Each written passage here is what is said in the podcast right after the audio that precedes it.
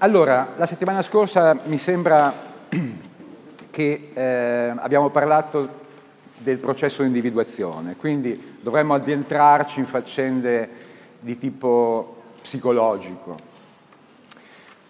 Ehm, però prima di addentrarci in queste, in queste considerazioni molto umanistiche, che poi ci prenderanno molto spazio perché eh, perché costituiscono la base per ehm, intraprendere una comprensione strutturale di quella che abbiamo chiamato narrazione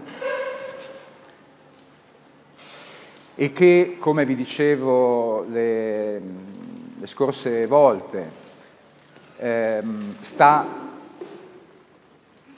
sta alla base della, ehm, di quel tipo di sapere, appunto definito narrativo, di cui le arti sono la manifestazione principale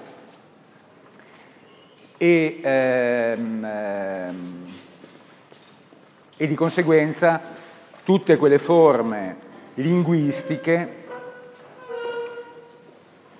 che non eh, ricadono sotto la eh, definizione generica di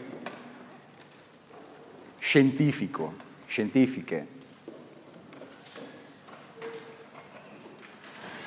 Quindi oggi dovremmo, insomma, dovremmo. La settimana scorsa vi ho detto che avremmo cominciato a parlare abbastanza approfonditamente del processo di individuazione, secondo Jung eh, che ci può aiutare a mh, tirare delle linee strutturali nel, eh, al, al, nel, contesto di quelle appunto che abbiamo chiamato narrazioni. Però prima di intraprendere questo viaggio, che è anche un viaggio ehm, così mh, piuttosto seducente, perché eh, appunto quando si parla di psicologia ognuno di noi è si sente tirato, chiamato in gioco in prima persona, no? E quindi, e quindi, insomma è abbastanza divertente. Ecco però prima di cominciare questa cosa, che poi ci impegnerà per più incontri, ehm, volevo eh, in realtà oggi sottolineare con voi una, una questione più generica, più generale, che riguarda eh, direttamente i mezzi di comunicazione e indirettamente, indirettamente, ehm, indirettamente eh, le pratiche didattiche ed educative. E questa situazione di cui abbiamo solo forse accennato, ma forse neanche, ma che è importante tenere in considerazione, e poi vi dico perché è importante tenerla in considerazione, è la faccenda relativa alla, diciamo così, alla rivoluzione scientifico-culturale che le nostre generazioni stanno attraversando. E che ehm, come un denominatore comune va a influenzare eh, direttamente tutti gli ambiti dei quali ci si può occupare. Mi riferisco alla rivoluzione, cosiddetta rivoluzione digitale. Voi ci siete nati dentro, più o meno. Io l'ho vista mh, al suo nascere, tutti noi oggi però siamo dentro questa bolla, dentro questa, eh, dentro questa semiosfera, semiosfera, la sfera dei segni, semiosfera tecnologico-linguistica.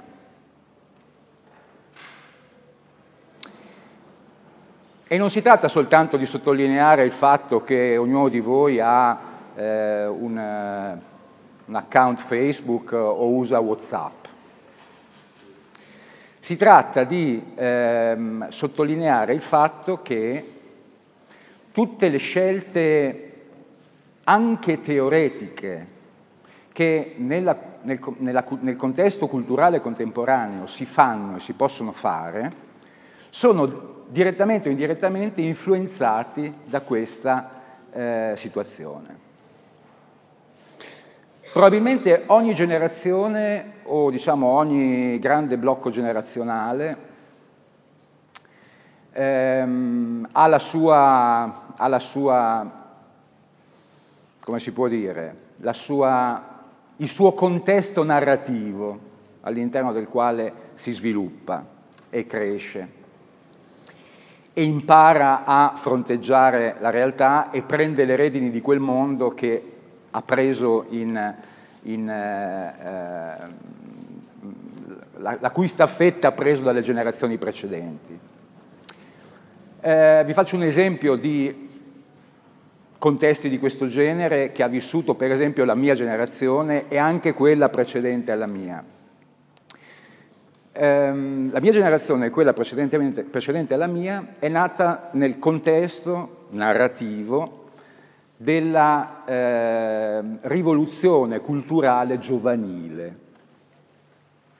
La nostra rivoluzione, la nostra, il denominatore che è stato alla base di tutte le nostre attività, di tutti i nostri momenti di crescita e anche di quelli della generazione precedente alla mia, che probabilmente sono eh, comunque gente che, che conoscete bene, perché sono i vostri genitori fondamentalmente, Ecco, queste persone sono nate all'interno contesto, di un contesto in cui per la prima volta si è, mh, cominci- si è parlato di cultura giovanile e questa cosiddetta cultura giovanile ha avuto un, ehm, un canale narrativo mediatico privilegiato che è stato costituito dalla eh, musica rock.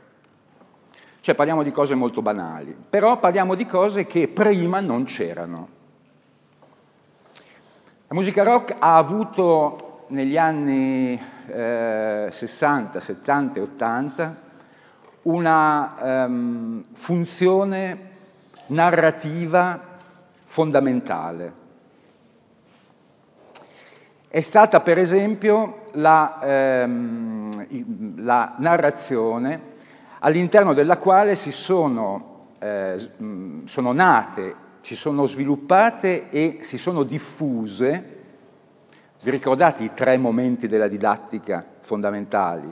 Elaborazione del sapere, archiviazione del sapere e trasmissione del sapere. Ecco, nel contesto della cosiddetta musica rock, lo diciamo proprio in senso molto lato, pop rock, va, diciamola così che è ancora più mh, generico ma ancora più preciso.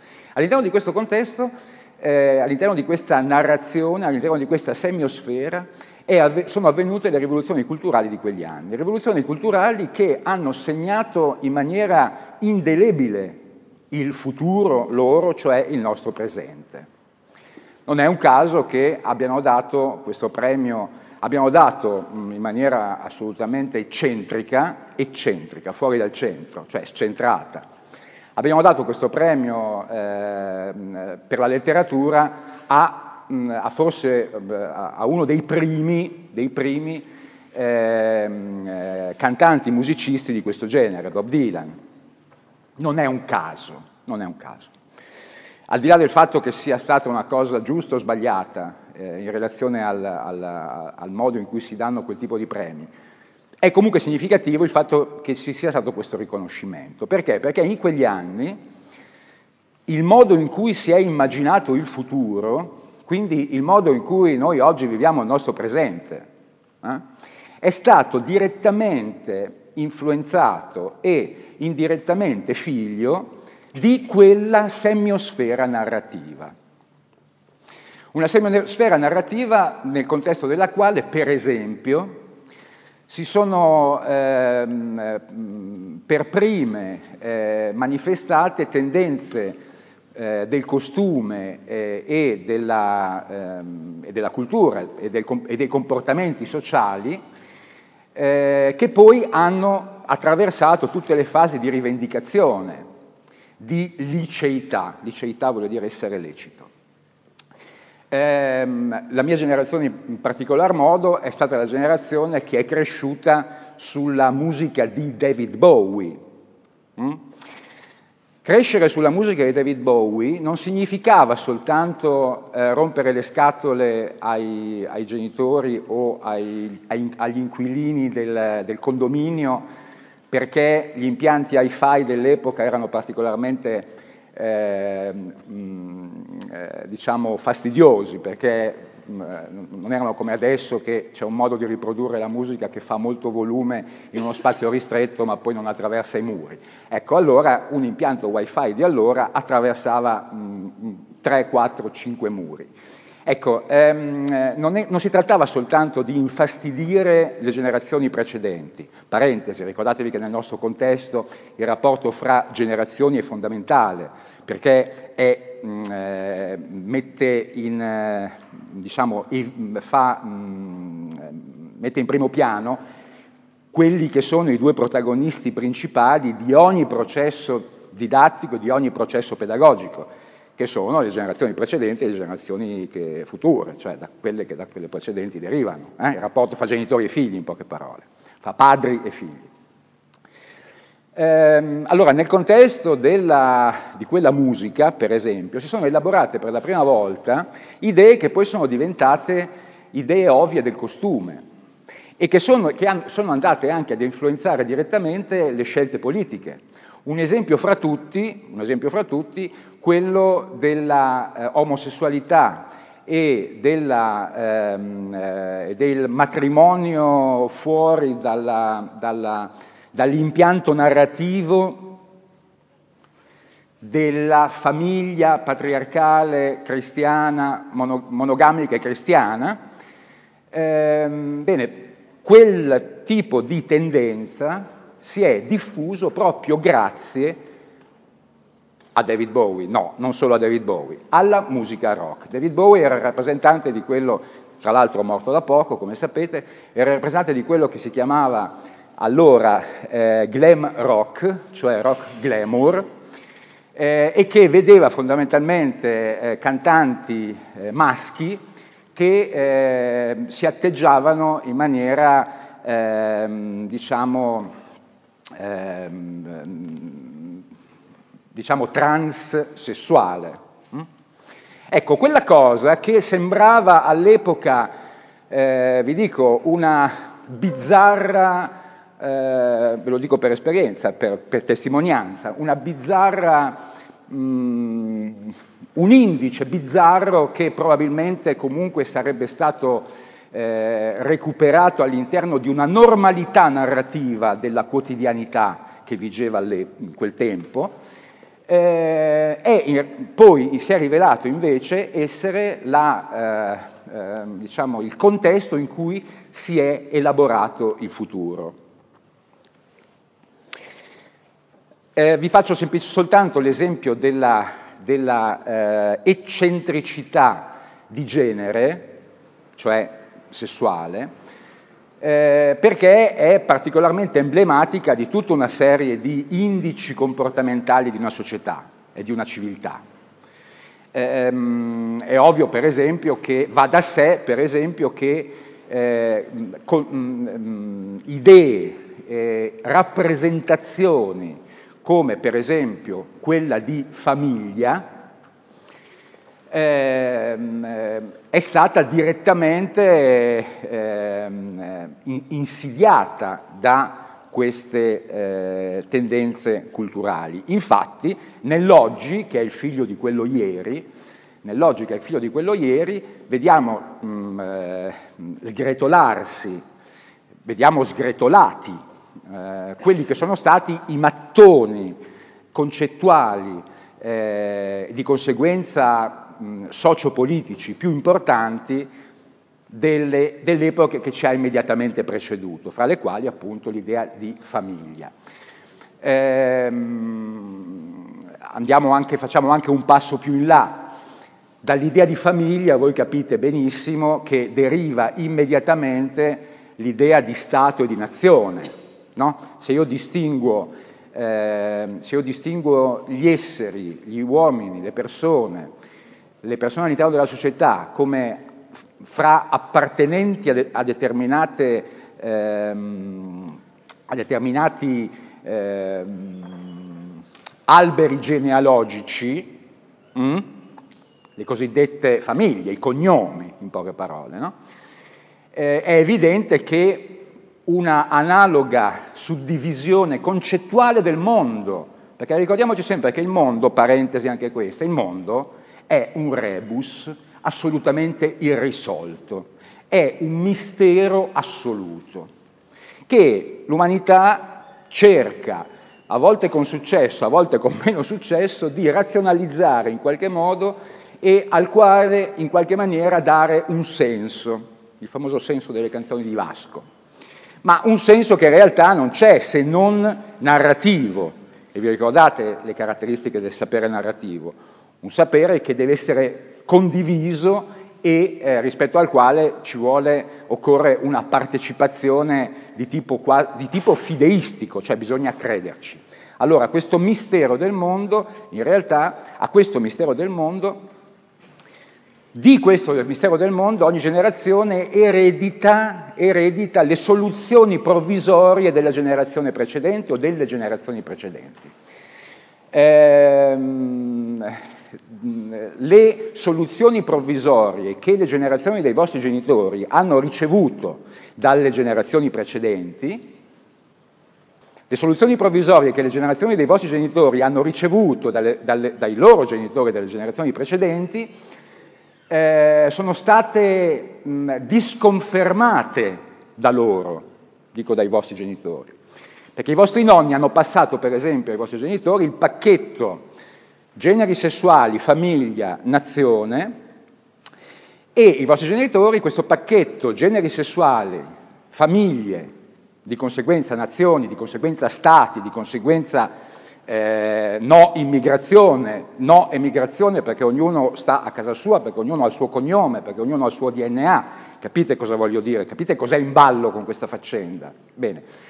Eh, quel pacchetto di soluzioni i vostri genitori l'hanno rifiutato e hanno invece accolto un pacchetto di soluzioni completamente diverso che era, guarda caso, quello eh, nato nel contesto della cosiddetta cultura giovanile, anche questo fenomeno che non si è mai manifestato precedentemente e che a sua volta ha delle corrispondenze, delle, eh, come si può dire, delle conseguenze molto importanti, per esempio il considerare molto più eh, preziose le nuove generazioni rispetto alle vecchie generazioni, che è una cosa assolutamente eccentrica rispetto alla storia dell'umanità.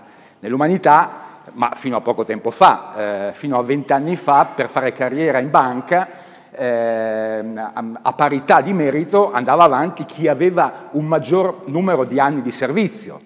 Da qualche anno a questa parte va avanti invece chi ha meno anni di servizio, perché c'è quest'idea, che poi sia un'idea ipocrita, non realizzata e soltanto detta, è un altro discorso, c'è quest'idea che il nuovo anche in, nel senso dell'essere umano, sia meglio del vecchio, anche nel senso dell'essere umano.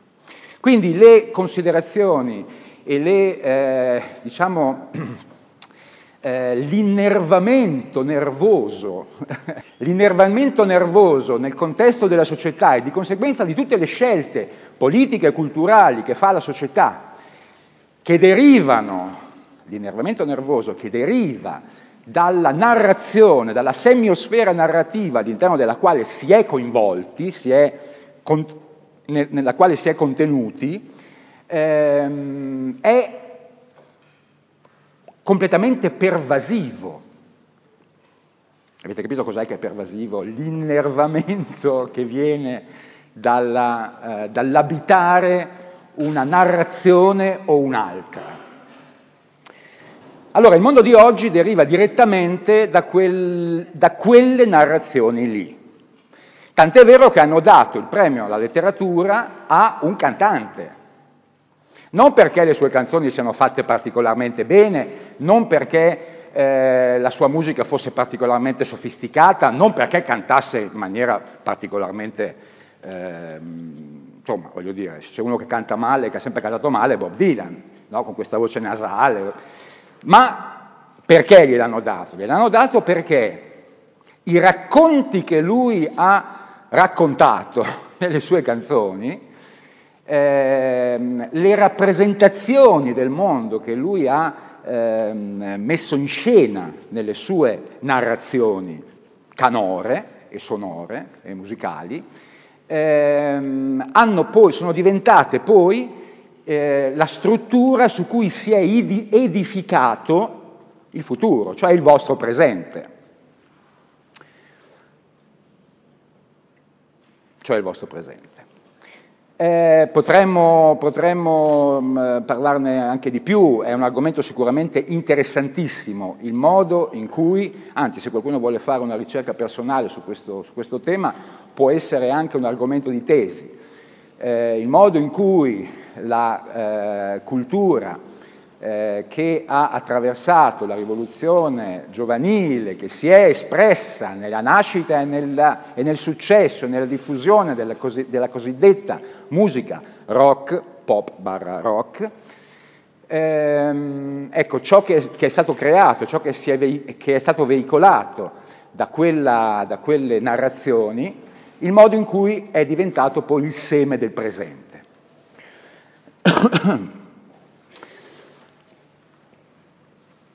Tenete in considerazione un fatto, che eh, ciò che noi assorbiamo da, da, bambini o da giovani eh, va a costituire il, lo zoccolo duro del nostro senso comune.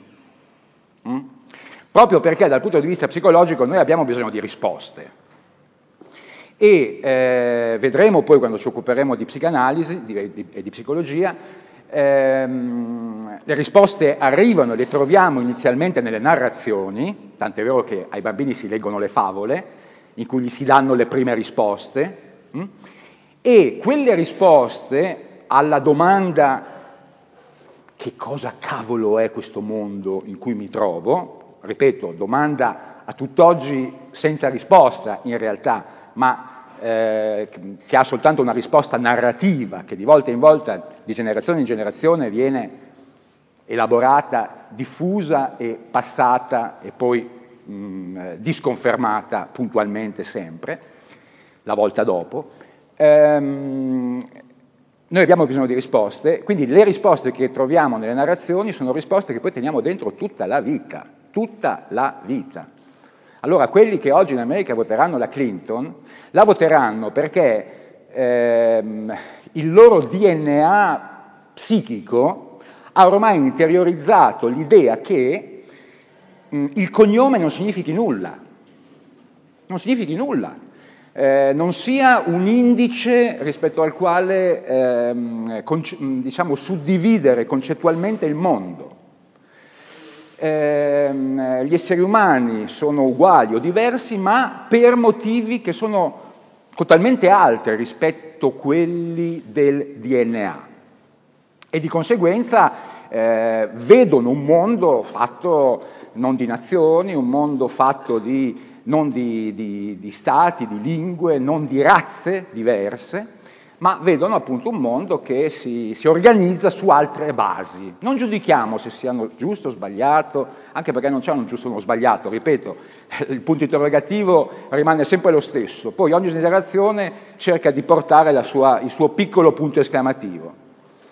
Chi voterà la Clinton lo voterà fondamentalmente per questo, perché ha interiorizzato negli anni 60, 70 e 80 una visione del mondo che fa a pugni con quella che invece Donald Trump eh, propone, che è una visione del mondo nel contesto della quale i cognomi hanno importanza, nel contesto della quale di conseguenza ha importanza tutto quanto è suddivisione per certe categorie, che sono innanzitutto biologiche e eh, fisiche, fisiologiche, no? il DNA.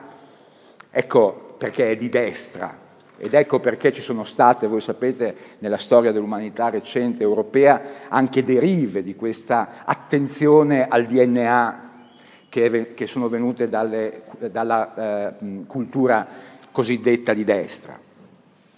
L'eugenetica eh, è uno spingere la, questo tipo di acceleratore. Eh?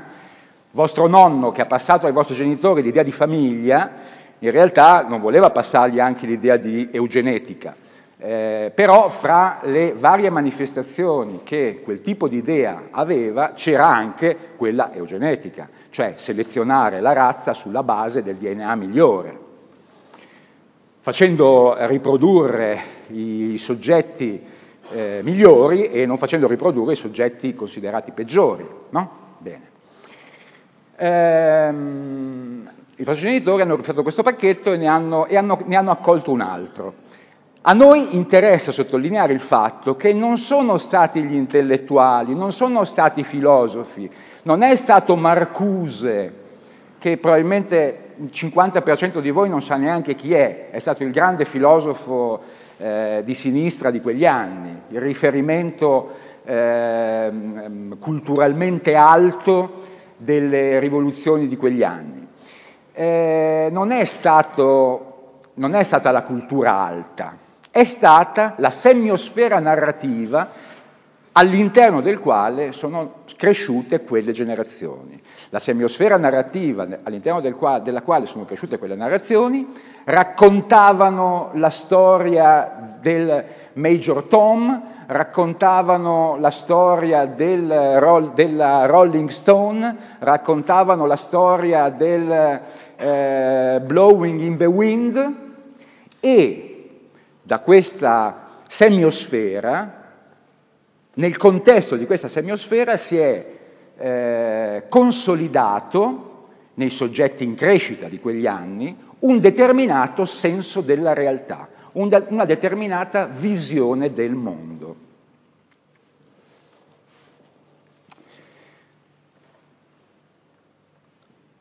Una determinata visione del mondo. Ehm, ma non parliamo adesso del, più del rock, nel senso che, ripeto, cosa, è un argomento molto interessante che potrebbe costituire un eh, soggetto di studio, di approfondimento particolarmente, eh, particolarmente mh, mm, eh, prezioso, particolarmente prezioso.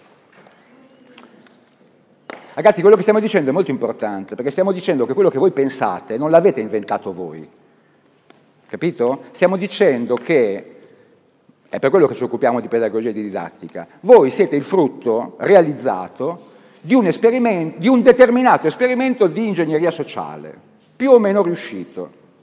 Capito? Quindi eh, sono cose forti, cioè possiamo anche sbadigliare, possiamo dire ma di cosa parla questo qua, lui si può lamentare delle metafore, però sono cose forti. Penso veramente quello che penso o è quello che penso che pensa me? Gli psicologi ci dicono che eh, nel 90% dei casi è quello che penso che pensa me, perché quello che penso eh, è costituito fondamentalmente dalla semiosfera, cioè dall'atmosfera semiotica nel contesto della quale io sono nato, cioè dipende dalle favole che mi hanno raccontato. Capito? Bene. La vostra generazione, la vostra generazione Ehm, invece, invece, sta vivendo una eh, rivoluzione narrativa molto diversa, che mh, mm, ehm, è stata imprevista, imprevista. I filosofi degli anni 70 mai più pensavano, o degli anni 80, i politici degli anni Ottanta mai più pensavano, gli artisti e quelli che facevano i laboratori di didattica dell'arte degli anni Ottanta mai più pensavano, la vostra generazione, dico, eh, sta vivendo invece qualcosa di completamente diverso, che sembra diverso anche dal punto di vista dell'ambito in cui si manifesta. Mi riferisco alla rivoluzione digitale. Sembra diverso anche come tipologia di ente che si manifesta, ma in un caso si trattava di musica, di canzoni, di eh, mh, mm, complessi, band, che facevano de, de, de, della, della della musica, e in quest'altro caso si tratta invece di una cosa di tipo tecnologico che ha più a che fare appunto con la tecnica, ha più a che fare con, la, con l'ingegneria che con la filosofia. No, è solo apparente. Diciamo, la semiosfera narrativa di ogni generazione si manifesta in una forma, eh, diciamo, oggettuale, in una forma eh, esemplare, che di volta in volta prende la sua sostanza da ambiti diversi. E poi se guardi bene fino in fondo non sono neanche poi tanto diversi. Se noi guardiamo davvero fino in fondo dal punto di vista per esempio tecnologico, non è molto diverso il contesto in cui si è sviluppata la, narraz- la narrazione semiotica eh, relativa alla, alla, musica giovanile pop rock degli anni Ottanta, dal contesto tecnologico in cui si stanno sviluppando nel nostro presente le ehm, eh, tecnologie digitali.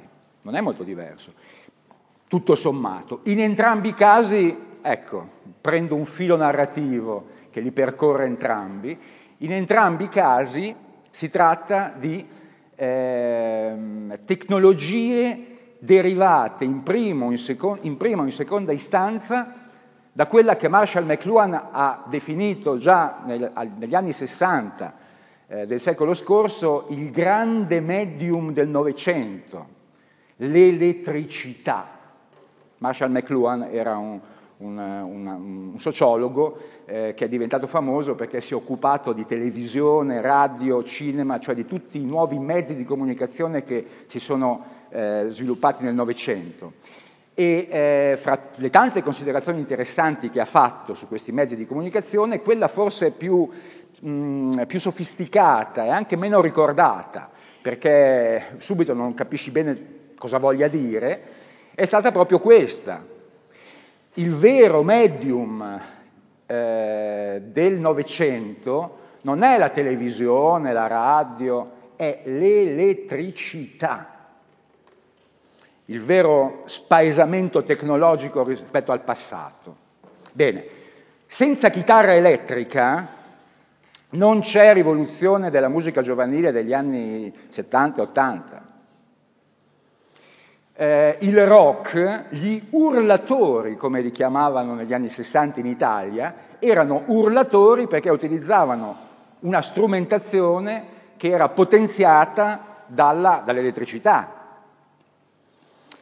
la stessa elettricità, la stessa elettricità che permetteva nei mezzi di comunicazione di quel tempo, in particolar modo chiaramente la televisione, di, ehm, permetteva ai mezzi di comunicazione di quel tempo di costituire una sorta di rete, di interconnessione fra le eh, persone, ma non solo fra le persone, fra gli stati e fra le nazioni.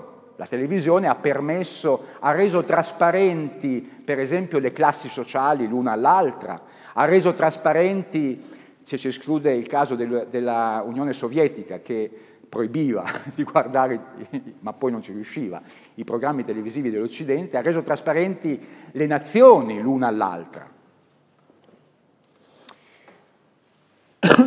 Quindi in fondo non è tanto peregrino confrontare questi due contesti. Il contesto elettrico, attraverso il quale si è messa in scena la grande narrazione della seconda metà del Novecento, di cui voi siete il risultato in termini di ingegneria sociale e la rivoluzione digitale di quel, di quel telefono mobile che abbiamo in tasca, eh, di Facebook, di Whatsapp, eh, delle piattaforme CMS, dei siti, di internet, che caratterizza invece la semiosfera in cui i vostri figli, cioè i vostri allievi nel caso siate insegnanti, e quindi insomma la generazione successiva, eh, prenderà dalla quale la generazione successiva prenderà i fondamenti stessi del senso comune, i fondamenti stessi della visione del mondo che difenderà, che, eh, che, che, che percepirà come quella che dà la risposta migliore al grande punto interrogativo del che cos'è questo mondo e che cos'è questa vita. Ehm, allora, mh, fino a qualche anno fa, fino a una decina di anni fa, si potevano studiare le cose nelle università, si potevano eh, sperimentare eh, le, le, le tecnologie nei laboratori, anche a prescindere da considerazioni come questa, perché tutto sommato i tempi erano abbastanza lunghi da permettere, eh, diciamo così, di non occuparsene direttamente. Cioè non era la domanda principale che gli umanisti e gli scienziati di qualche tempo fa dovevano rispondere, alla quale gli umanisti e gli scienziati di qualche tempo fa dovevano rispondere, da dove deriva la nostra visione del mondo? In che maniera si sta elaborando oggi la visione del mondo dell'umanità? Ecco, non era la, domanda, la risposta principale che si doveva dare, perché i tempi erano abbastanza lunghi, oggi parliamo di generazioni che ne durano quattro di anni. Eh, quindi si poteva anche fare finta di non considerare questi aspetti. Beh, fino lì, perché poi, voglio dire, l'università negli anni 60-70, in particolar modo, eh, che faceva finta di non considerare questa, questi aspetti, si è trovata con, eh, le, eh, con il movimento studentesco, che a sua volta era un prodotto di quel tipo di narrazione, che eh, impediva di fare lezioni, che impediva di portare avanti il sistema così come fino a quel momento si era immaginato e si era pensato. Quindi in realtà, diciamo così, Fino a qualche tempo fa si poteva non occuparsi di questo tema, eh, sarebbe stato comunque bene occuparsene. Oggi è assolutamente impossibile. Di qualsiasi cosa oggi ci si occupi, qualsiasi, in qualsiasi ambito si sia, ehm, si sia coinvolti, l'ambito umanistico, l'ambito scientifico, l'ambito artistico, l'ambito politico, l'ambito economico, l'ambito militare, in qualsiasi situazione professionale o eh, istituzionale o eh, interpersonale ci si trovi, la rivoluzione semiotica, o meglio, la rivoluzione tecnologica barra semiotica che stiamo attraversando è ancora più pervasiva di quanto fosse pervasiva quella che è stata sperimentata negli anni 60 e 70 arriva ancora più capillarmente ovunque e va ad influenzare ancora più profondamente qualsiasi più remoto rivolo dei contesti nei quali noi parliamo delle cose, di qualsiasi cosa. Negli anni Ottanta si, si, poteva anche ignorare, nel corso di una lezione su, sulla didattica dell'arte, il fatto che c'erano gli U2 che cantavano una determinata canzone. Si poteva anche ignorare, quelli bravi non lo ignoravano, i miei maestri non lo ignoravano, Marco Dallare non lo ignorava. Ehm, però, diciamo, c'era anche, un, erano, loro erano una percentuale molto bassa degli insegnanti, per esempio. Tutti gli altri lo ignoravano perché comunque, potevano ignorarlo perché comunque, sì, il vinile negli anni 70, gli MP3 negli anni 80, 90, eh, arrivano dappertutto, i Walkman, c'erano i Walkman allora, no? che erano molto pesanti, però ci, eh, comunque permettevano, di, permettevano alla narrazione come fosse acqua di insinuarsi ovunque. Tu hai un bel cercare di allevare una generazione, per esempio se nelle orecchie gli arrivano, gli arriva, gli arrivano i rivoli, i rivoli eh, della, della grande narrazione collettiva. Ma oggi, oggi, ciò che sta accadendo dal punto di vista tecnologico e ciò che si sta elaborando intorno ad esso in termini narrativi è talmente onnicomprensivo, onnipresente, eh, quasi magicamente eh, consustanziale, questa è una parola che ogni volta che la dico mi dà soddisfazione, consustanziale, bellissima, una parola bellissima, una parola che deriva dalla, dalla liturgia cristiana. I preti dicevano che l'ostia è consustanziale, l'ostia benedetta, quella della, della comunione, è consustanziale a Gesù e a Dio, cioè della stessa sostanza, mi piace, consustanziale. Bene, eh, consustanziale ehm, alla, alla, ehm, alla, rivoluzione digitale che stiamo attraversando. Mi sono son scordato che cosa si riferiva alla consustanzialità. Comunque, ehm, oggi è assolutamente impossibile non partire da questa consapevolezza. Perché la dimensione tecnologica nel contesto della quale stiamo vivendo ha delle implicazioni talmente eh, diffuse, talmente onnicomprensive, appunto, da eh, rendere assolutamente inutile qualsiasi progetto di qualsiasi tipo, umanistico, scientifico propriamente detto, tecnologico sicuramente, politico, economico, che non tenga in considerazione questa cosa. Ma non soltanto dal punto di vista meramente, meramente, anche questa è una bella parola, meramente, cioè dal punto di vista meramente utilitaristico o eh, diciamo fattuale, cioè non perché posso fare delle animazioni dove metto in scena Magritte che, che, dove i quadri di Magritte si muovono. Cioè non per le opportunità direttamente e meramente tecniche che ci offre la tecnologia digitale, ma soprattutto per la semiosfera narrativa nel contesto della quale noi ci troviamo prodotta appunto da essa rivoluzione digitale. Il sogno del mondo che ci deriva dal computer è un sogno del mondo completamente diverso dai sogni del mondo precedenti.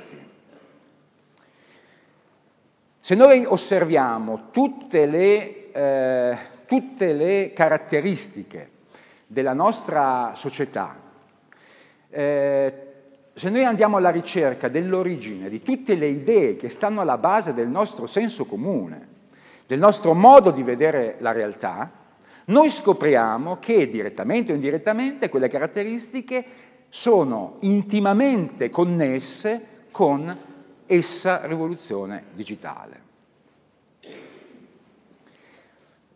che ha, eh, che ha scompaginato completamente tutte le risposte provvisorie precedenti. Pensate solo a un aspetto. Noi ci occuperemo di psicanalisi e parleremo delle teorie di Freud e di Jung, in parte. Ma le teorie di Freud e di Jung fanno riferimento a un mondo fondamentalmente diviso fra uomini e donne, un mondo in cui la famiglia mononucleare, monogamica di tipo occidentale è dominante, nel contesto della quale si manifestano una serie di ehm, esperienze psicologiche. Ma voi mi dite, per esempio, come si potrà, par- quando noi arriveremo a parlare dell'uccisione del padre? La psicanalisi prevede questa cosa, no? eh, una cosa che si chiama uccisione del padre, cioè praticamente, secondo gli psicanalisti di allora, e rimangono comunque gli psicanalisti più importanti, eh, nel, nel mm, processo, fi- diciamo così, nel corso del processo della crescita di ognuno di noi, eh, c'è un momento in cui dobbiamo rifiutare eh, quelle autorità e quell'autorità che fino a quel momento ci aveva aiutato come seconda guida a eh, crescere. Dobbiamo rifiutarla e per poi eventualmente recuperarla, ma molto successivamente, perché solo attraverso questo rifiuto potremo, eh, secondo questi psicanalisti, ehm, diciamo, fiorire come eh, individui realmente autonomi e, eh, come dire, maturi. C'è questo momento dell'uccisione del padre che ha visto, per esempio, per nella generazione precedente, la sua espressione storica più, eh, diciamo, migliore e più, e più ehm, completa. Fondamentalmente i vostri genitori sono la, genera- la generazione per eccellenza che ha ucciso il padre. Tant'è vero che negli anni 70 e 80 si sognava un mondo, per citare uno psicanalista, sociologo di quegli anni, per una società senza padre. Un libro di critica politica, sociologica mh, mm, eh, e filosofica che si intitolava Per una società senza padre. Ora voi ditemi, voi ditemi, questo libro per una società senza padre che senso può avere oggi? Dove il padre è veramente scomparso. No? Eh, voi dite sì, ma è scomparso non a causa del computer, è scomparso a causa, hai detto prima, di David Bowie che mettendosi in scena come Ziggy Stardust ha fatto vedere che insomma, la figura paterna era effettivamente una figura problematica imparentata con quella cosa tremenda a, a, a detta di Freud che si chiama che si chiama eh, Dio Padre. Sappiate che Freud ha cominciato tutto il suo lavoro, ve l'ho forse già anticipato, eh, con un nemico di fronte che doveva sconfiggere, che era la rappresentazione del mondo improntata sulla religione eh, cristiana. Eh? E per lui il, la, la, l'espressione peggiore di questa, di questa visione del mondo era questo padre, eh, appunto una, tipo, una visione di tipo patriarcale, questo padre che aveva il modello supremo in Dio e che poi si rifletteva come grande narrazione meta, eh, meta religiosa, si rifletteva poi nelle sfere fino, eh, fino, ad arrivare alla quotidianità e alla, e alla contestualità di ognuno. Un libro che non ha più nessun senso se non il senso di testimoniare, di testimoniare un processo culturale che, eh, dal quale voi, voi siete poi nati. Voi siete i figli, proprio generazionalmente, delle, eh, della cultura generata da quel libro, cioè da quei filosofi, ma grazie attraverso la narrazione, cioè la favola raccontata dai eh, cantanti. Allora dicevo che non possiamo prescindere, perché già non potevamo prescindere allora, immaginiamoci oggi.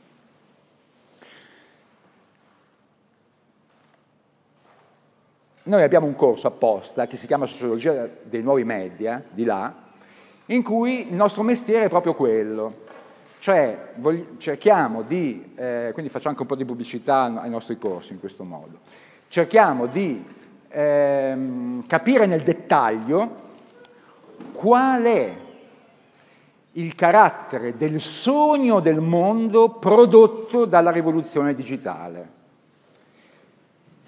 Mm?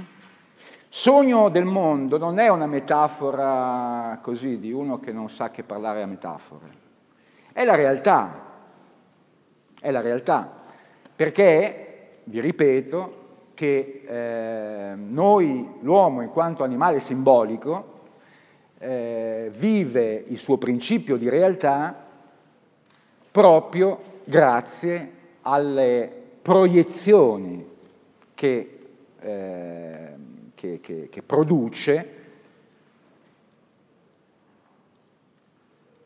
su un mondo che di per sé è totalmente non significativo, non significante. Mm?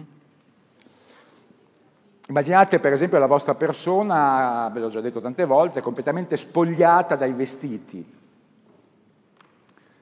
Infatti quando si vuole togliere identità a qualcuno, gli si tolgono i vestiti e gli si tolgono i capelli, no? Si rade, si spoglia e a quel punto è ridotto a nulla. Perché un uomo senza dimensione simbolica, senza racconto del, del suo essere quello che è, non c'è, non c'è più è ridotto a nulla. A Guantanamo, come si chiama, prima cosa che fanno, ti spogliano, ti lavano la... come se fossi una mucca, ti radono e poi ti mettono, sì, siccome c'è freddo, bisogna coprire anche perché fai un po' schifo, ti mettono addosso una cosa arancione, uguale a quella di tutti gli altri, e quindi tu non esisti più, perché l'uomo privato dalla sua dimensione simbolica non c'è più. Resiste un giorno, due giorni, tre giorni, quattro giorni, poi si dimentica chi è. E noi abbiamo un corso di là appunto dove eh, per, eh, che, che ha il progetto di capire nel dettaglio com'è il sogno del mondo prodotto attraverso l'ausilio, attraverso l'uso del computer, cioè attraverso la tecnologia, diciamo la rivoluzione digitale. Ehm, allora, anche da pedagogisti e eh, teorici di una didattica di qualcosa, ma anche come artisti, noi non possiamo prescindere da questo contesto nel, nel quale ci troviamo.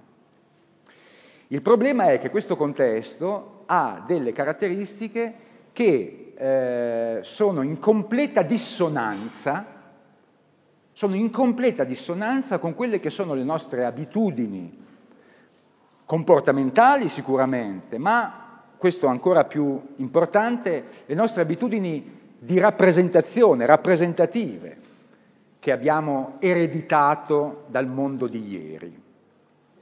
Il mondo di oggi, dominato dalla rivoluzione, caratterizzato dalla rivoluzione digitale, è un mondo che si trova a affrontare situazioni nuove in un contesto, cioè con una strumentazione completamente inadeguata. Completamente inadeguata.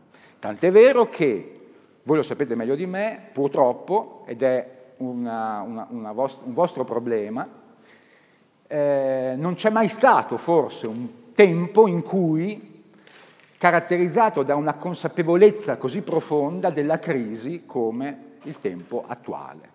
È vero che in passato il mondo ha, ha attraversato momenti anche peggiori probabilmente dal punto di vista eh, meramente mh, esistenziale, tipo alla fine dell'Ottocento ci avevano fame e alla Prima Guerra Mondiale eh, si è, eh, parlava di un mondo in cui le persone non riuscivano a, a, a sopravvivere dal punto di vista biologico. Non di meno, anche se ci si trovava in situazioni dal punto di vista eh, diciamo fisico e materiale così, eh, così, ehm, eh, così gravi, non di meno il sogno del mondo era integro. Noi ne abbiamo testimonianza per esempio dalla letteratura o eh, anche dal cinema. Se voi guardate, io ve l'ho già detto, sono un appassionato di cinema italiano degli anni 50 e 60, cioè che è quel cinema che mette in scena la narrazione collettiva prima della rivoluzione del, di cui abbiamo parlato prima, della cultura giovanile degli anni 60 e 70, cioè prima del, della musica rock. In quei film, in quei film si raccontano, tra l'altro è l'epoca del, neo, del neorealismo anche, no? si raccontano storie in cui ehm, le, la condizione esistenziale quotidiana è estremamente ehm, eh, negativa, è estremamente ehm, problematica. Ma, non di meno, la personalità e eh, diciamo, eh, tutto l'apparato sentimentale, non sentimentale nel senso di lacrimoso, sentimentale nel senso di sentimento, sentire, no?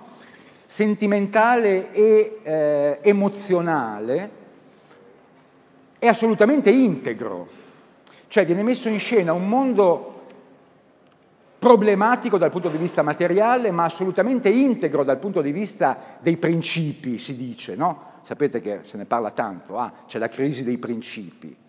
I principi sono quelle idee base che nel contesto di una narrazione tengono in piedi tutto l'apparato. Nella favola di Cappuccetto Rosso ci sono dei principi fondamentali tipo che i bambini eh, rischiano ad andare nel bosco e che la loro vita è preziosissima e che la vita di un lupo non vale niente confronto alla vita di un bambino, questi sono i principi, sono dei principi dentro la favola di Cappuccetto Rosso che sono fondativi del senso della realtà. Nel cinema degli anni 50 e 60, prima della rivoluzione culturale di cui sopra, ehm, viene messo in scena un mondo crudele, problematico, povero, indigente, eh, estremamente mh, negativo dal punto di vista materiale, ma molto ricco e assolutamente integro dal punto di vista dei principi. Integrità dei principi, attenzione, non significa che io, che diciamo eh, eh, ehm, l'interprete, noi dobbiamo condividere quei principi. Non è questa l'integrità dei principi. Cioè, integrità dei principi non vuole dire positività dei principi, vuole dire che, che i principi, il sistema narrativo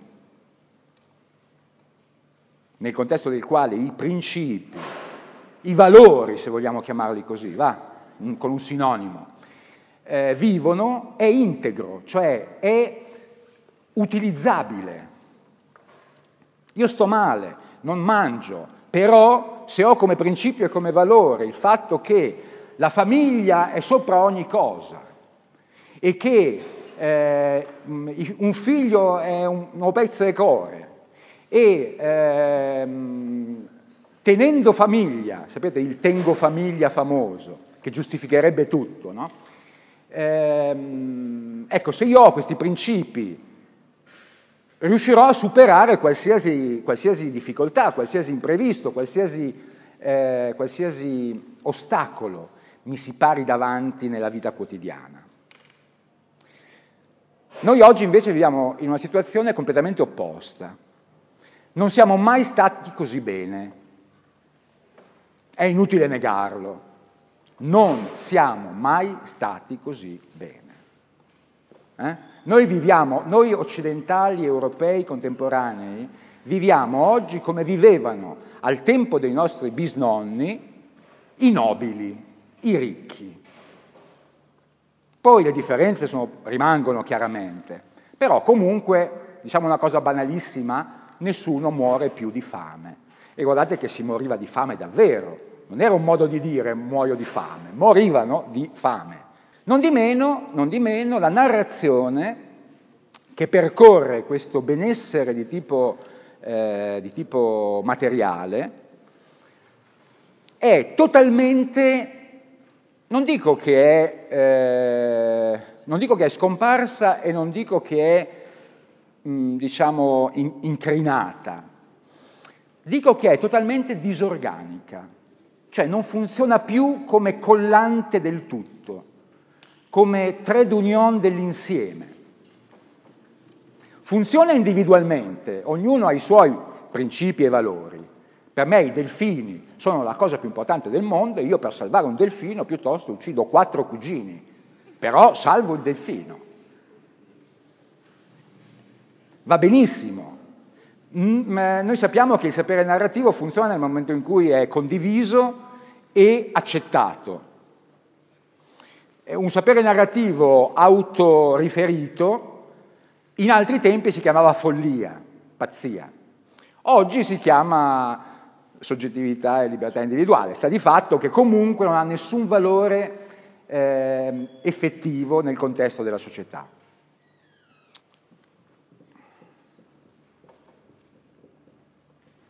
Allora, cerchiamo di fare il punto della situazione. Abbiamo detto, prima di proseguire con i nostri discorsi, dobbiamo ricordarci che qualsiasi discorso noi facciamo è fondamentalmente influenzato dalla grande narrazione collettiva di, del nostro oggi che corrisponde, che nasce nel contesto della rivoluzione digitale. Dalla rivoluzione digitale deriva la narrazione contemporanea. Il modo eh, in cui ci restituisce la rivoluzione digitale il senso del mondo è il modo che andrà a costituire il DNA psicologico e rappresentativo dei vostri figli. Di conseguenza non c'è nessun progetto che possa eh, essere portato avanti eh, senza questa consapevolezza. Allora, che caratteristiche ha questo sogno? Ha alcune caratteristiche fondamentali che lo distinguono da qualsiasi altro sogno precedente. Noi possiamo trovare tracce di questa struttura narrativa eh, diffuse nella cultura di massa contemporanea, perché la cultura di massa, sapete, essendo cultura fondamentalmente pubblicitaria ed essendo la cultura pubblicitaria una cultura che deve raggiungere uno scopo, cioè convincere per far acquistare, è una cultura che eh, particolarmente abile a cogliere dal, dal, dal, dall'humus, dall'humus della, della, società eh, gli indici più significativi, perché sono quelli poi che aiuteranno la narrazione pubblicitaria a far vendere i prodotti. Quindi la pubblicità, io dico, bisogna sempre guardare con grande attenzione alla pubblicità, perché la pubblicità in ingresso raccoglie le fedi e le proiezioni più condivise di un'epoca e in uscita ne eh, sintetizza in maniera assolutamente eh, precisa la, eh, la dimensione dei valori. Allora, nella pubblicità, per esempio, troviamo eh, ricorrente molto spesso un'espressione, un'espressione eh, una formula verbale mh, mm, declinata in maniera, in maniera diversa, a seconda del prodotto chiaramente, perché non possono copiarsi a vicenda, però sempre analoga nella sua sostanza, sempre con il medesimo significato.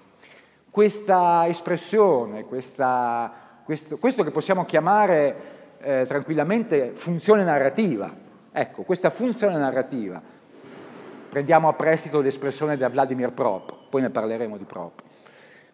Una, fun una funzione narrativa che la pubblicità mette in luce e che caratterizza il nostro presente culturale e sociale e che deriva direttamente dalla rivoluzione tecnologica in atto, è quella che faceva dire allo slogan di Vodafone di qualche anno fa, Vodafone, tutto intorno a te, o che fa dire agli slogan di Mediolanum di oggi, Mediolanum, una banca detto poi con un accento di qualche paese per far vedere proprio che sei un nessuno, no? non sei uno che ha studiato, un economista, sei uno che viene da un paese e sei ai Mediolanum perché è una banca tutta fatta intorno a te. Mm? Que- il logo di Vodafone era particolarmente, era particolarmente, efficace anche dal punto di che poi è rimasto, penso sia ancora il, vo- il logo di Vodafone, quello eh? quel cerchio, quella, quella, come si può dire, quella sorta di spirale. Eh?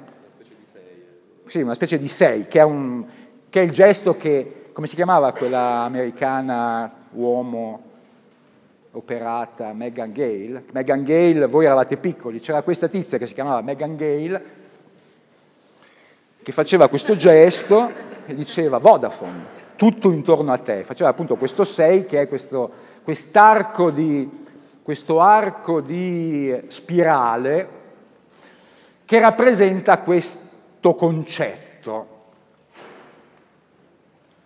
Uguale, per esempio, eh, nella versione contemporanea di Mediolanum, che, vi, vi, vi, che si differenzia, mi permetto di ricordarvi, dalle altre banche, perché è una banca che effettivamente, non so se nel bene o nel male, però effettivamente sta cercando di progettare, come stiamo facendo noi adesso, il futuro mh, mm, eh, in relazione al contesto. Quindi è una banca, per esempio, che non ha, ba- non ha la banca. Non so se lo sapete, Mediolanum non ha, è impossibile che trovate per strada scritto Mediolanum, perché non c'è, non ha gli uffici, non ha, non ha i forzieri, non ha la struttura fisica, no? è completamente immateriale, si appoggia un po' alle poste, non lo so dove. Eh, stessa idea, Mediolanum, una banca costruita intorno a te, perché è costruita intorno a te. Stesso cerchio, al cui centro, al centro della spirale di Vodafone, al centro del cerchio di Mediolanum e al centro di un'infinità di altre eh, formule di questo tipo, ehm, si colloca il soggetto contemporaneo. Il soggetto contemporaneo l'io contemporaneo. Capisco che eh, può essere difficile per voi capire cosa sto dicendo, nel senso che è come se vi stessi dicendo che il cielo è azzurro. Vabbè, grazie che il cielo è azzurro. Lo so, è azzurro, io non vi sto esattamente dicendo che il cielo è azzurro, vi sto dicendo che il cielo, che sembra azzurro, può essere in realtà di tantissimi colori diversi. E vi sto facendo vedere che il vostro cielo azzurro è intimamente correlato a un'origine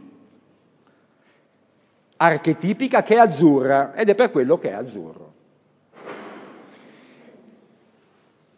Il soggetto del, della filosofia contemporanea, l'io contemporaneo è esemplificato al meglio dall'utente della tecnologia digitale.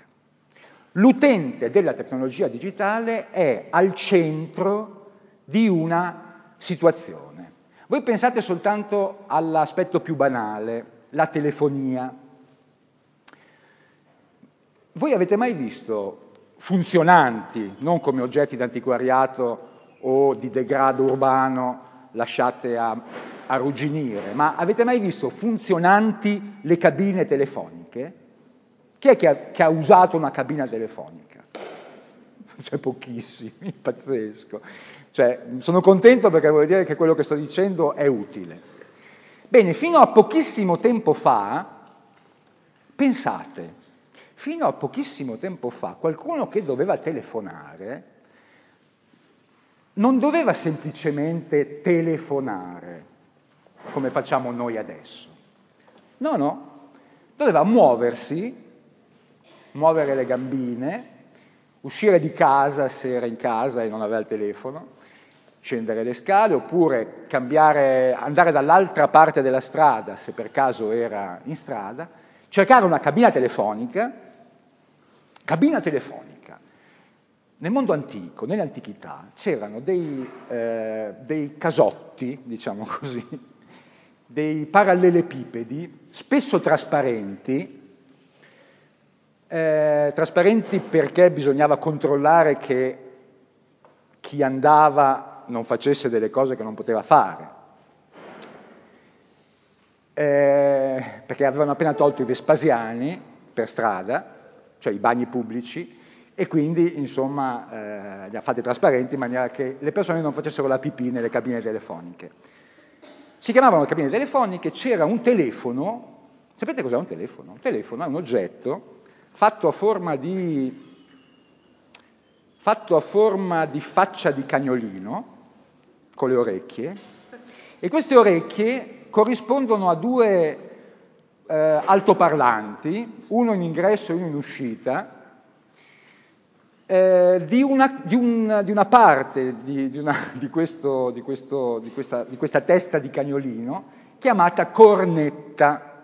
Questa cornetta, sto facendo dell'ironia ovviamente, eh, questa cornetta eh, era costruita in maniera in qualche modo ergonomica per collegare due, due parti della nostra testa e cioè due anche sensi, della, cioè l'udito e la voce, in maniera che noi potevamo telefonare, cioè fonare, parlare a distanza con qualcuno.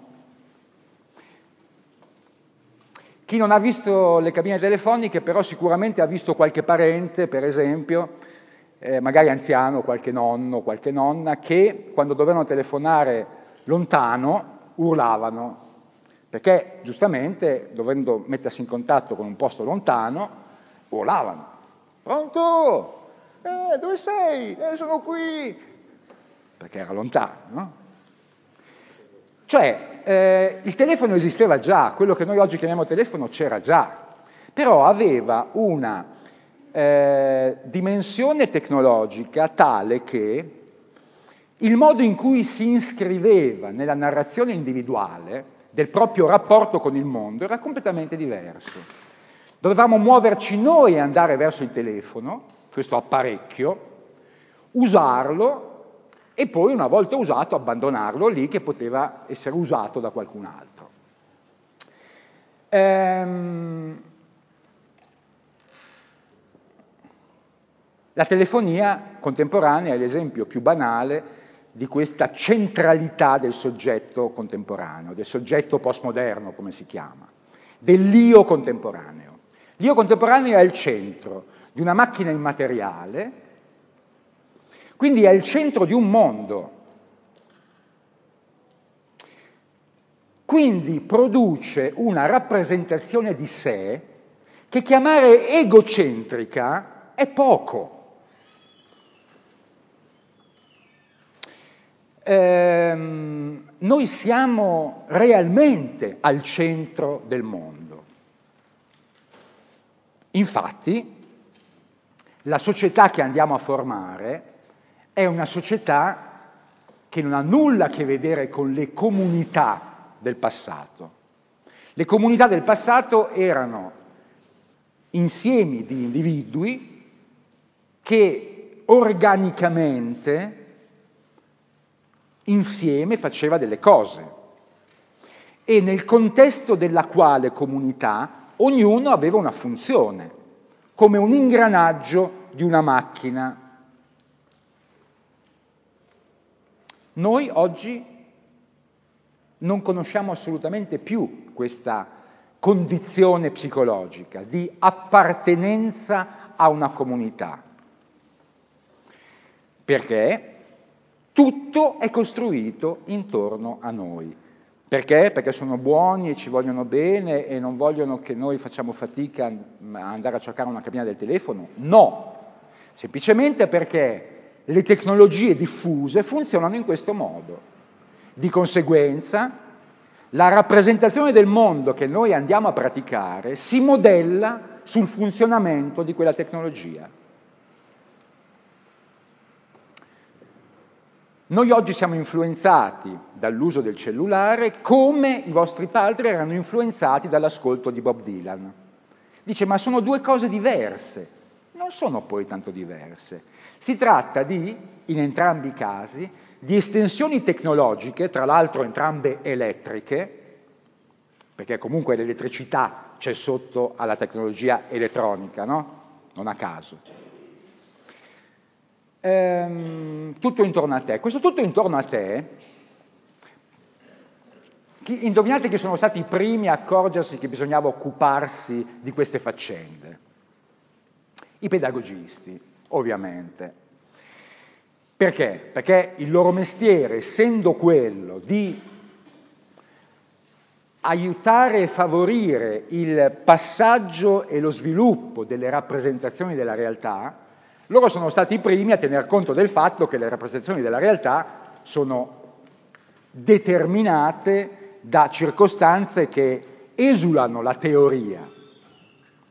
Allora, nel mondo dell'educazione, nel mondo, nel mondo della didattica, qualche tempo fa, ormai un po' di tempo fa, almeno dieci anni fa, si è cominciato a eh, sperimentare la cosiddetta formazione a distanza, termini tecnici FAD, FAD,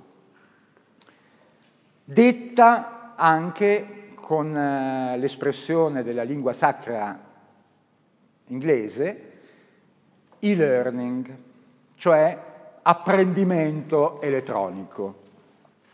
Come funziona l'e-learning? Come, come, funziona la formazione a distanza? La formazione a distanza non prevede più, per esempio, un, uno studente,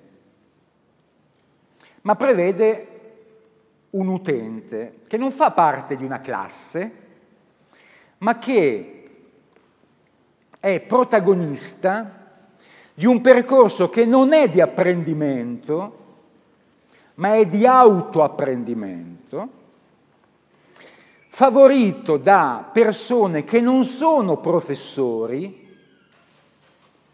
ma si chiamano tutor, cioè non sono a un grado ontologicamente superiore a quello dello studente, ma sono a un grado ontologicamente paritetico a quello dello studente, perché quell'io intorno al quale tutto si svolge, intorno al quale è costruita la banca ideale. È un io che non può essere considerato inferiore a qualcun altro. È un io egocentrico, è un io eh, autocelebrato. Chi è che stamattina di voi ha fatto almeno un selfie? Alzi la mano sinceramente. Il selfie, selfie, chiamiamolo in italiano, autoscatto, autoscatto. Lo so che voi preferite i selfie perché, eh, grazie, perché la narrazione nel contesto della quale siete l'oggetto di ingegneria sociale prevede che voi impariate l'inglese, dimentichiate l'italiano, non capiate cosa significa consustanziale, ma capiate cosa significa selfie. Ragazzi, è un progetto, eh? È un progetto anche mica neanche tanto pulito, eh, ve lo dico proprio sinceramente. E io sono uno di quelli che negli anni là era contro il latino nella scuola, che c'era ancora. Quindi sarei... Ma... Vabbè. Allora, il selfie, allora, quel soggetto postmoderno eh, intorno al quale si sviluppa la macchina della tecnologia come orizzonte, come orizzonte, non come strumento, come ambiente, non come cosa. Quel soggetto egocentrico per definizione, per definizione, qualsiasi utilizzatore di un mobile phone, telefono mobile, Qualsiasi utilizzatore di un mobile phone che fa un selfie, autoscatto, che si veste con un outfit, del quale per fortuna non c'è la traduzione italiana, così lo eliminiamo proprio dal, dall'orizzonte degli eventi, e chiunque di questi pers- qualunque persona di questo genere ehm, è un egocentrico, eh, psicologicamente con delle caratteristiche psicologiche molto diverse da quelle delle generazioni che l'hanno preceduto.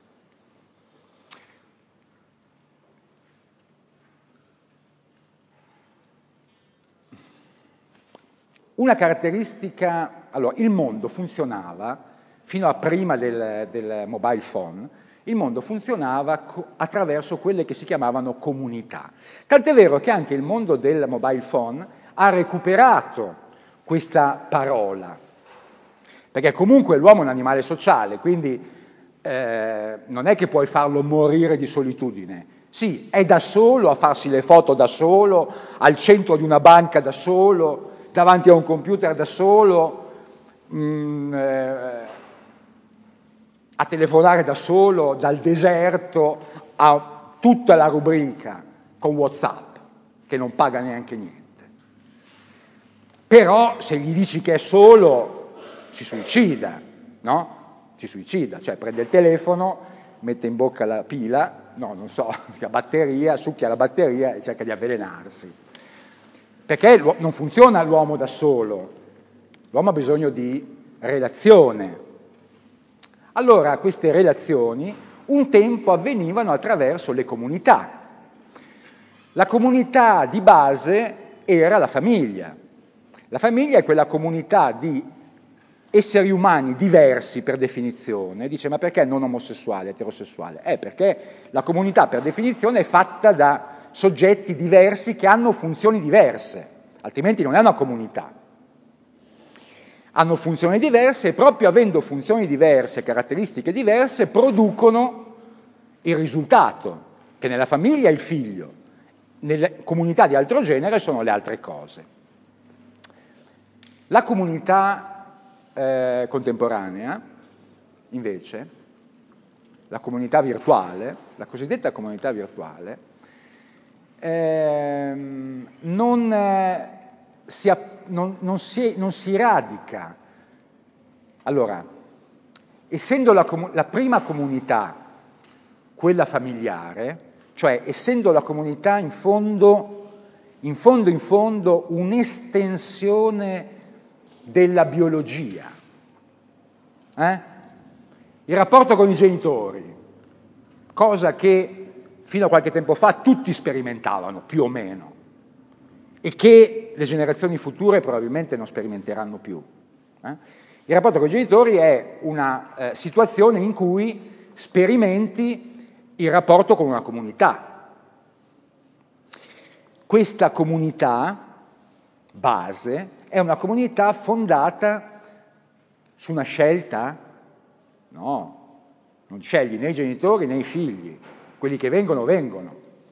Puoi provare a discuterci, ma non li scegli. Sono comunità basate, anzi la comunità propriamente detta è basata sulla necessità, non sulla eh, scelta. Necessità biologica. Mm? Necessità biologica. La comunità quindi è ontologicamente nel passato superiore al soggetto. Tant'è vero che in una delle sue estensioni, la patria, assimilata all'archetipo della madre nel passato, bene, per una di queste sue estensioni, la patria, fino a qualche tempo fa, le persone i soggetti non postmoderni ma moderni potevano anche sacrificare la vita. Il singolo rispetto alla comunità è in secondo piano. La comunità è più importante del singolo.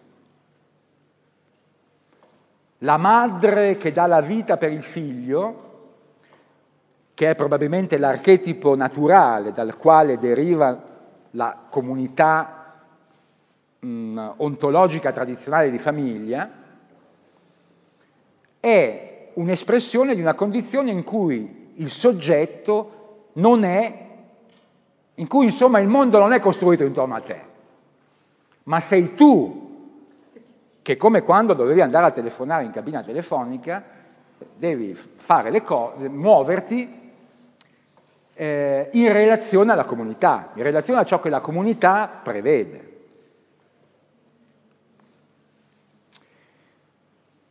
Rapporto madre-figlio. famiglia, società, nazione, eccetera, eccetera.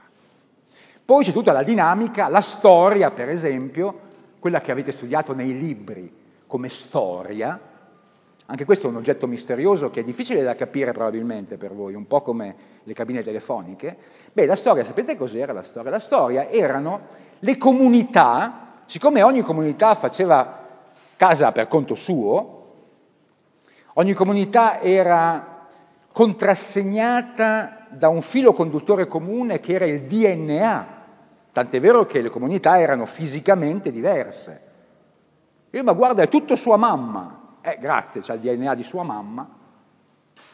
Uno che è tutto sua mamma lo moltiplichi per 60 milioni e hai una nazione di gente che è tutta sua mamma. Questa gente che è tutta sua mamma, fino a ieri, abitava vicino un'altra nazione dove c'erano altre 60 milioni di persone che erano tutti suo babbo,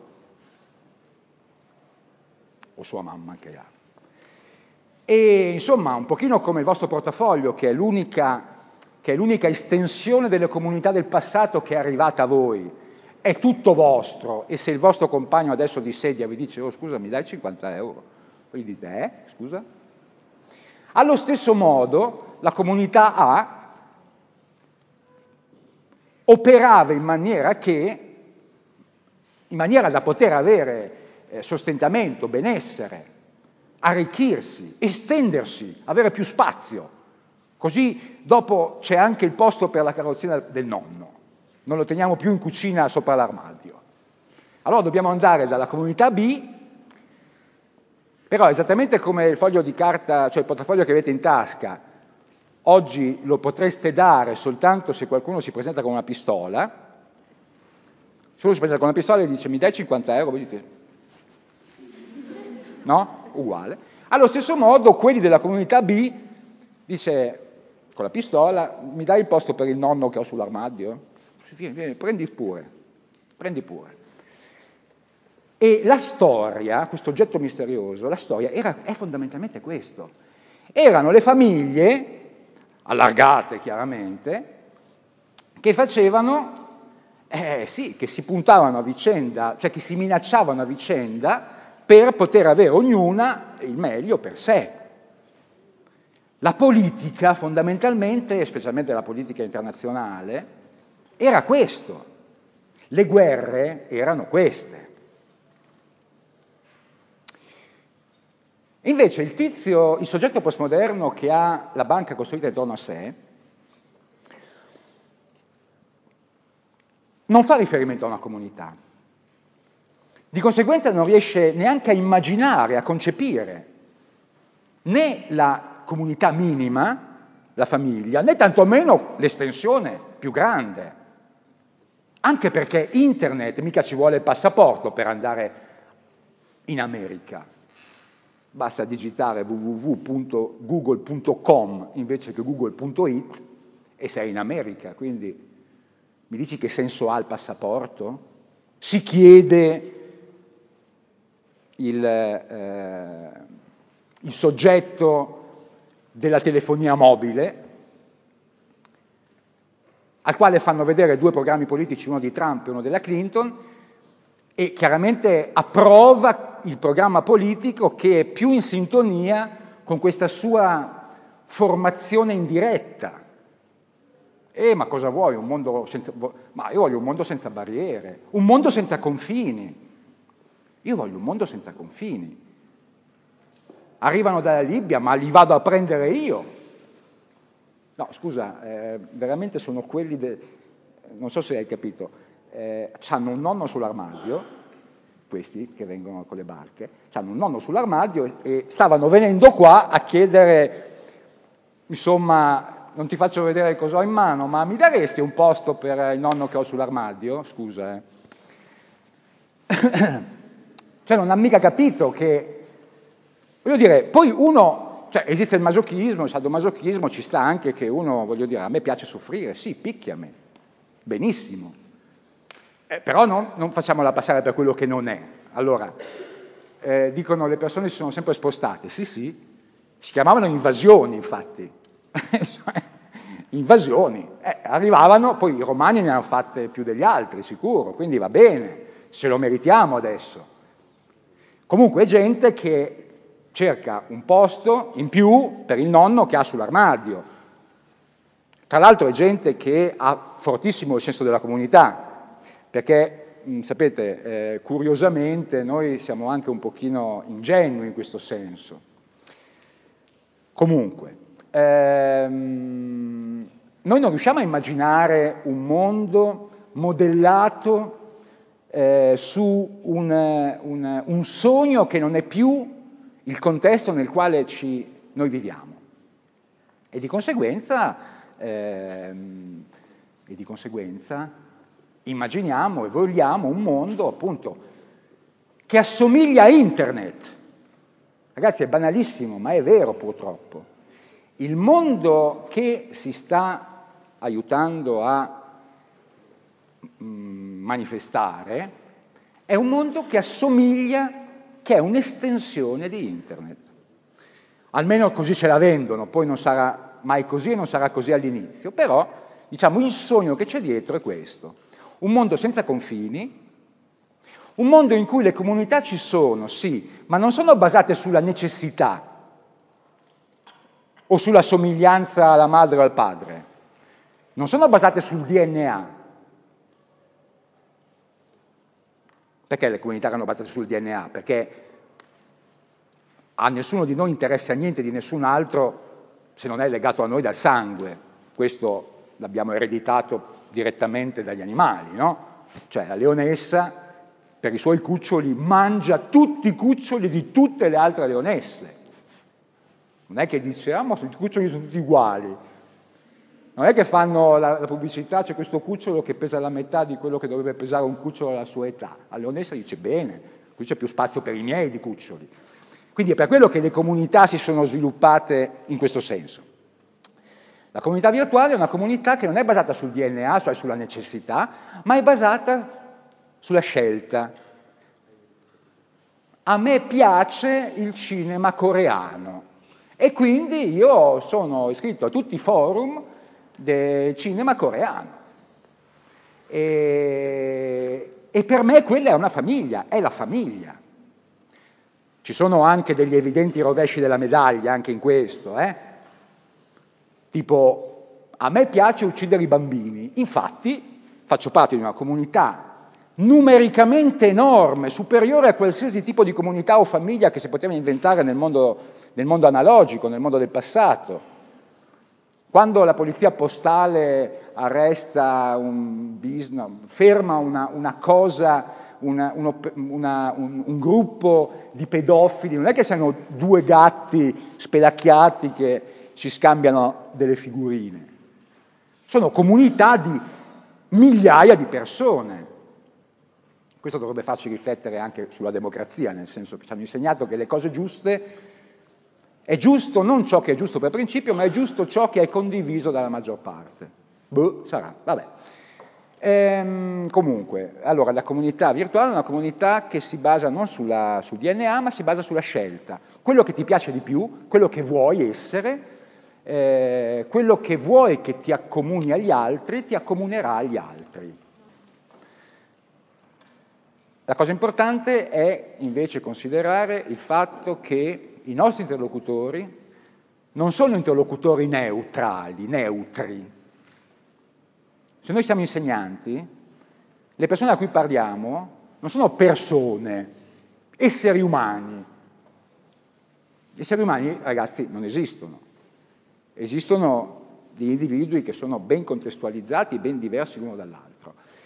I nostri interlocutori sono eh, soggetti postmoderni, eh, utenti della tecnologia del, del, della centralità del soggetto e di conseguenza, di conseguenza quello che ne consegue. Ogni nostro discorso dovrà tenere in considerazione questo fatto e ogni nostro eventuale progetto deve anche misurarsi, secondo me, non in maniera semplicemente di accettazione, ma anche polemica in relazione a questo fatto. Perché non è detto che sia il fatto migliore.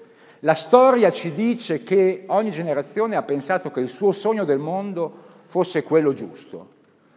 In particolar modo ci sono stati un paio di generazioni nel, nel, nello scorso secolo che sono durate poco e niente, tipo una a 20 anni e l'altra a 12, eh, che pensavano eh, che il loro sogno del mondo fosse il sogno per eccellenza e che, che sarebbe durato millenni. Beh, quindi diffidiamo di tutte le certezze.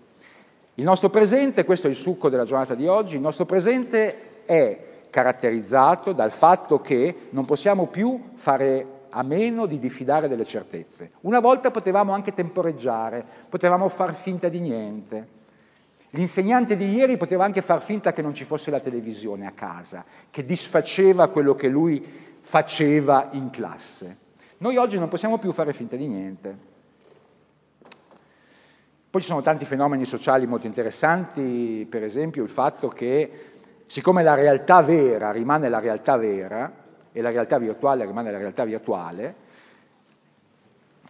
gli Stati Uniti d'America, che sono il più grande paese del mondo in questo momento, sono oggi divisi in due, cioè quelli che, sapete, Clinton e, e, Trump, no? quindi quelli che hanno un sogno eh, di tipo di un certo tipo e quelli che reagiscono a questo sogno di un certo tipo, considerandolo fallimentare, e vogliono provare a ricostruire qualche certezza presa dal passato recente, prima che il mondo prendesse questa piega. Anche se dovesse vincere Trump, eh, io se dovesse vincere Trump la considererei una, eh, una pausa di cinque anni. Cioè la direzione è sicuramente da un'altra parte, la direzione del mondo. E aggiungo purtroppo, ma questo è un mio punto di vista personale, se dovesse vincere Trump, e può darsi, eh, si tratterà di una pausa di cinque anni, eh, una pausa magari in cui si può anche stare meglio di quanto si sia stati finora. Ehm, vabbè, chiusa la parentesi su Trump.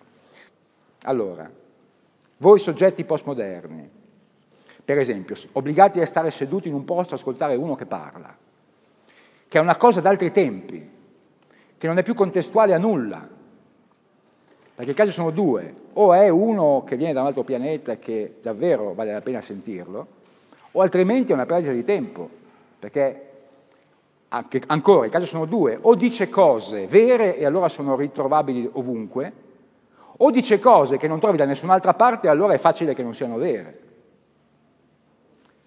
Insomma, non serve più, tante, tante vi volevo dire, non registrate, io adesso metto mi registro e poi taglio le parolacce e poi mi, dalla settimana prossima metto l'audio in streaming, quindi volendo poi vi do l'indirizzo. Così cavalchiamo anche questa cosa, insomma, dato che c'è, è inutile far finta che non ci sia, se per caso ci fossero cose interessanti di quelle che ho detto. Il che non vuole dire che non dovete venire. Ogni tanto venite lo stesso, però volendo, ecco. Perché la rivoluzione digitale rende possibile questo e quindi usiamolo, no? Ecco. Ehm,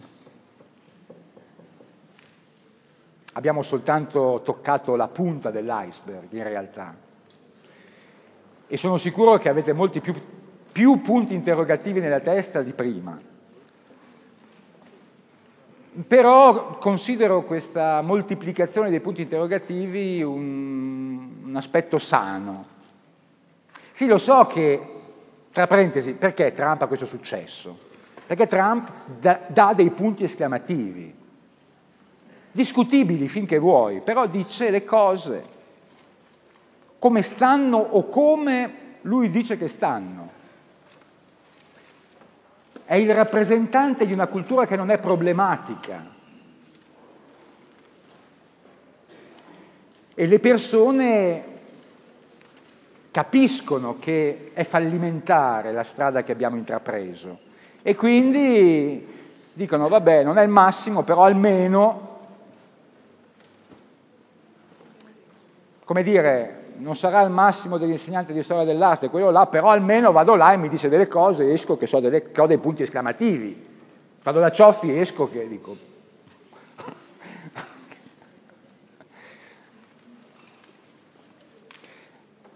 eh, non lo so. A voi la scelta. Trump o Clinton? È un'elezione globale, per esempio è la rivoluzione digitale che fa sì che quello che sta accadendo là interessi noi qua. Comunque, vabbè, lo so che abbiamo detto poche cose, però sono cose importanti e danno avvio a una serie di considerazioni. Poi settimana prossima allora riprendiamo a parlare del, pro- del, processo, del processo di individuazione, però consapevoli di questo fatto, che noi partiamo con un io che in qualche maniera è già sé tecnologico. Ecco, questo è l'anticipo della settimana prossima. L'io contemporaneo è un potenziale sé tecnologico, già all'origine.